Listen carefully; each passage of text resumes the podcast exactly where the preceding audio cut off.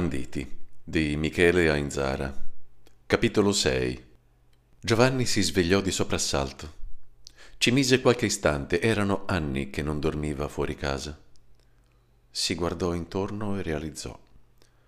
Dalla porta semiaperta della camera da letto arrivava una lama di luce.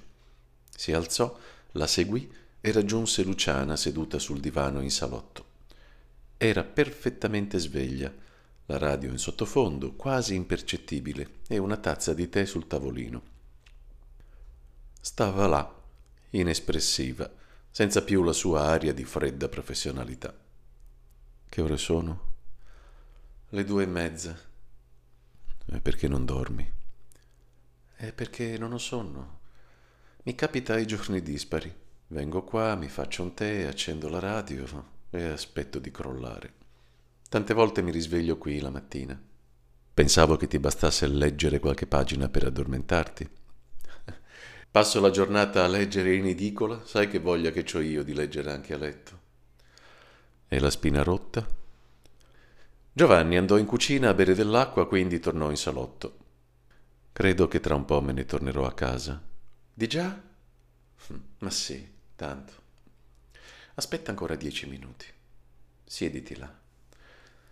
Giovanni si sedette sulla poltrona vicino al divano. Per me puoi fare quello che vuoi, andare, tornare, restare, venire quando ti pare. To, ti do anche le chiavi se vuoi. No, non c'è bisogno. Mi piace suonare il campanello e qualcuno viene ad aprire. Mm. Fa tanto famiglia. Va bene. Se ti serve qualunque cosa non devi fare altro che dirmelo. D'accordo. È stato Marco, vero? Giovanni si alzò e se ne tornò in camera da letto. Il tempo di rivestirsi si avviò alla porta. Luciana lo stava aspettando là, in vestaglia. Lascialo perdere, lo sai che non c'è niente da fare. È mio nipote. La scostò dolcemente dalla porta e se ne andò. Casa sua non era così lontana e decise di camminare. In realtà le alternative non erano tante, visto che di autobus a quell'ora non si vedeva nemmeno l'ombra, malgrado il comune avesse sbandierato il nuovo piano notturno di trasporti pubblici. Di taxi neanche a parlarne, ne aveva fatto una questione di principio. Il taxi si prende solo per andare all'ospedale o in qualunque altro caso di vita o di morte. Anche lei sapeva. Carmine? No, troppa paura. Certe cose una donna le sa, vero, e anche lei, parte integrante del quartiere, non poteva starsene al riparo da chiacchiere e pettegolezzi. Marco era già famoso da prima, fin dai tempi della scuola, quando era sospeso di continuo per la sua, come dire, tendenza a non stare in riga insieme agli altri. Dapprima l'atteggiamento era stato scambiato per una ribellione di carattere positivo. Il ragazzino è dotato di una grande sensibilità e le costrizioni lo imbrigliano. Questo era stato il verdetto dello psicologo che, chiamato ad esprimersi, ne aveva preso le difese. Poveraccio, non aveva capito che la risposta era molto più semplice. Marco aveva menato calci e pugni fin dall'asilo perché non aveva altri argomenti a disposizione, altro che spiccata sensibilità. Chi lo conosceva bene in famiglia sapeva che in vita sua non sarebbe stato in grado di fare 2 più 2 senza una calcolatrice. Solo che la parola stupido non si addiceva a uno psicologo il cui compito era quello di dimostrare che ciascuno è capace di raggiungere il risultato prefissato, basta saperlo prendere per il verso giusto. Giovanni, senza voler essere troppo presuntuoso, credeva di conoscere suo nipote meglio dello psicologo e sarebbe stato pronto a scommettere che Marco, di versi giusti, non ne aveva. E poi, un bel giorno, la madre se ne andò a completare il quadretto. Un quarto d'ora più tardi giunse finalmente in prossimità delle palazzine. Mentre percorreva il vialone deserto, venne superato da una macchina che camminava a tutta velocità. Non era un esperto, ma era certo di conoscerla o di averla già vista. Da dove era poteva vedere le finestre del suo appartamento, anche se per individuarle senza fatica ci aveva messo qualche anno, in mezzo alle colonne di finestre microscopiche tutte uguali ammassate sulla facciata. Le luci erano accese. Si spensero un attimo più tardi. La macchina, nel frattempo, si era fermata proprio sotto il portone. Da lontano poté vedere chiaramente qualcuno uscire dal palazzo, infilarsi in macchina e sparire nella notte. Non sapeva nemmeno lui che cosa stesse cercando, ma sapeva quello che avrebbe trovato di certo, una marea di guai una volta che Marco fosse tornato a casa e avesse scoperto che il nonno aveva rovistato in camera sua. Pazienza. Aprì l'armadio e cercò di aprirsi la via fra gli abiti e il resto della roba, in modo da lasciare meno tracce possibili. Provò una sensazione di smarrimento, oltre al fatto che stava facendo una cosa che non si dovrebbe. Per la prima volta, dopo molti anni, stava toccando le cose di Marco. Non sarebbe mai arrivato certo a toccarlo di nuovo, a sentire se era forte, debole, caldo, nervoso, ma ciò che stava facendo in quel momento era la cosa più intima e paterna che gli fosse concessa. Si soffermò ad accarezzare i, maglioni, le magliette, le camicie. Pensò che dietro a tutta quella roba c'era Marco. Lo vedeva andare a scegliersi i vestiti, a provarseli, a prendere una decisione, a scherzare con gli amici, forse a divertirsi sinceramente una volta tanto, senza aggredire la gente. Pensò al lato di suo nipote che non conosceva e che non avrebbe mai visto. Cercò di consolarsi al pensiero che è destino di tutti i genitori prima o poi di perdere i contatti coi figli, e nel suo caso Marco era quanto di più vicino a un figlio si potesse considerare. Dovette però ammettere a se stesso che lo aveva perso per sempre. Non era più una questione di contatti, era come se fosse una pistola, un sacchetto di plastica con dentro una pistola automatica, una bustina con dell'erba e qualche pastiglia non meglio identificabile. Giovanni tirò fuori la pistola e la esaminò. Eh, uno che ha fatto la guerra, una pistola funzionante la sa riconoscere. Eh, lui poi ne estrasse il caricatore Verificò se c'erano colpi in canna, quindi rimise tutto a posto. Un vecchio rottame di certo, ma funzionante. Era da lì che era partito il proiettile che aveva centrato il tizio finito all'ospedale? Allora era uscito disarmato. Eh no, ne aveva un'altra. E questa era rimasta a casa perché se la polizia lo beccava con questa, i conti erano presto fatti. Non restava altro da fare che rimettere tutto in ordine e sperare che Marco non si accorgesse di nulla.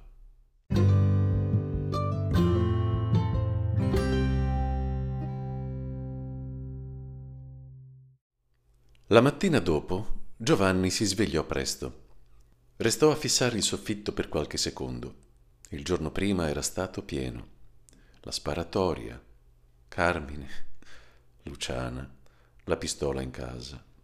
Aveva paura che ad alzarsi troppo di fretta la testa gli si sarebbe messa a girare. Fu costretto ad alzarsi per l'insistenza del telefono. Si alzò e rispose. Ciao, come va? Bene, e tu?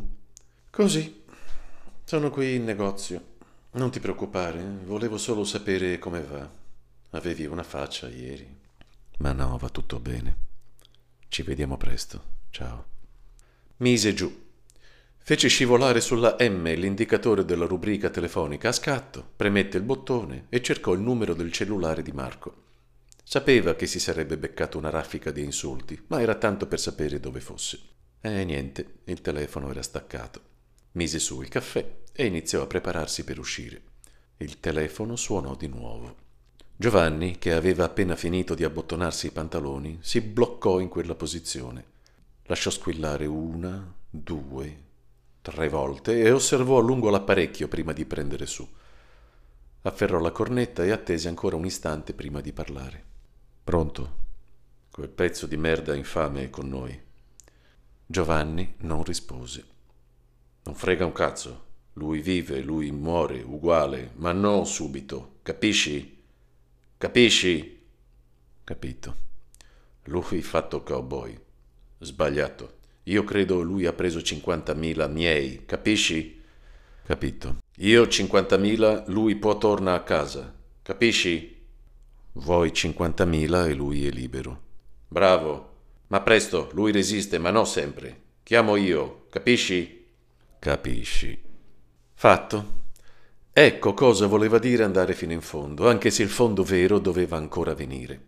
Qualunque cosa gli stessero facendo, una volta a casa non sarebbe stato più quello di prima. Ah no, proprio per niente. Giovanni se ne rimase lì, in piedi, davanti al telefono, per dieci minuti nel tentativo di fare mente locale. Non restavano molte cose da fare. Chiamare la polizia? Lo avrebbero fatto a brandelli. Pagare. E con cosa? Ecco cosa voleva dire essere rimasti soli.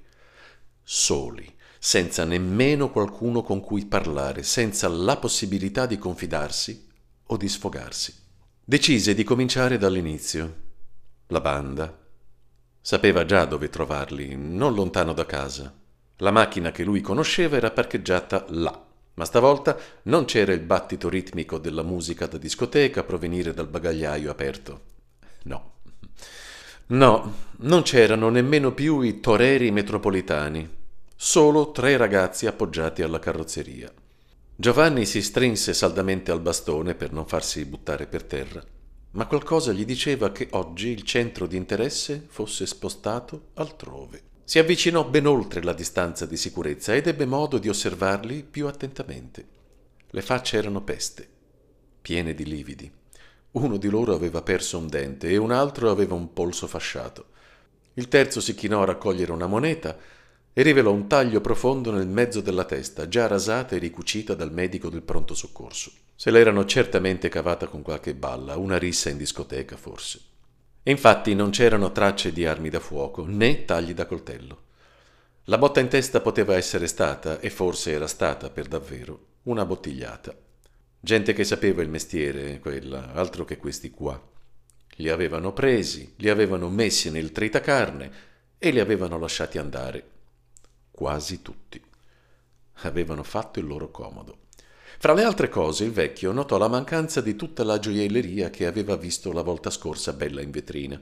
Gli venne il sospetto che qualcuno avesse anche deciso di prendersi un anticipo sulle spettanze.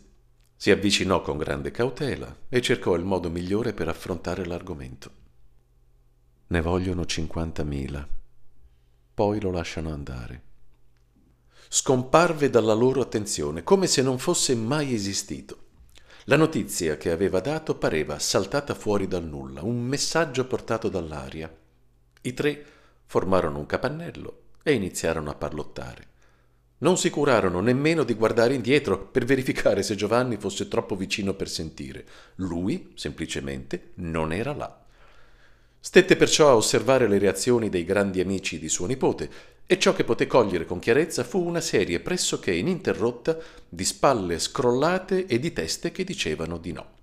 Quindi, con la stessa nonchalance, rimontarono in macchina e scomparvero in fondo al viale, dietro la curva a gomito in direzione della tangenziale.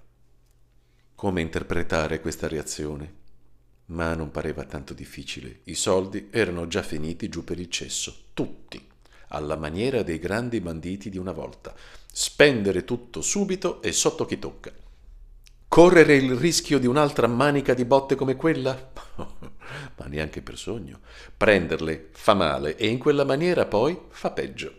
Giovanni era pronto a scommettere che la conclusione del parlamentino era stata ognuno per sé e Dio per tutti.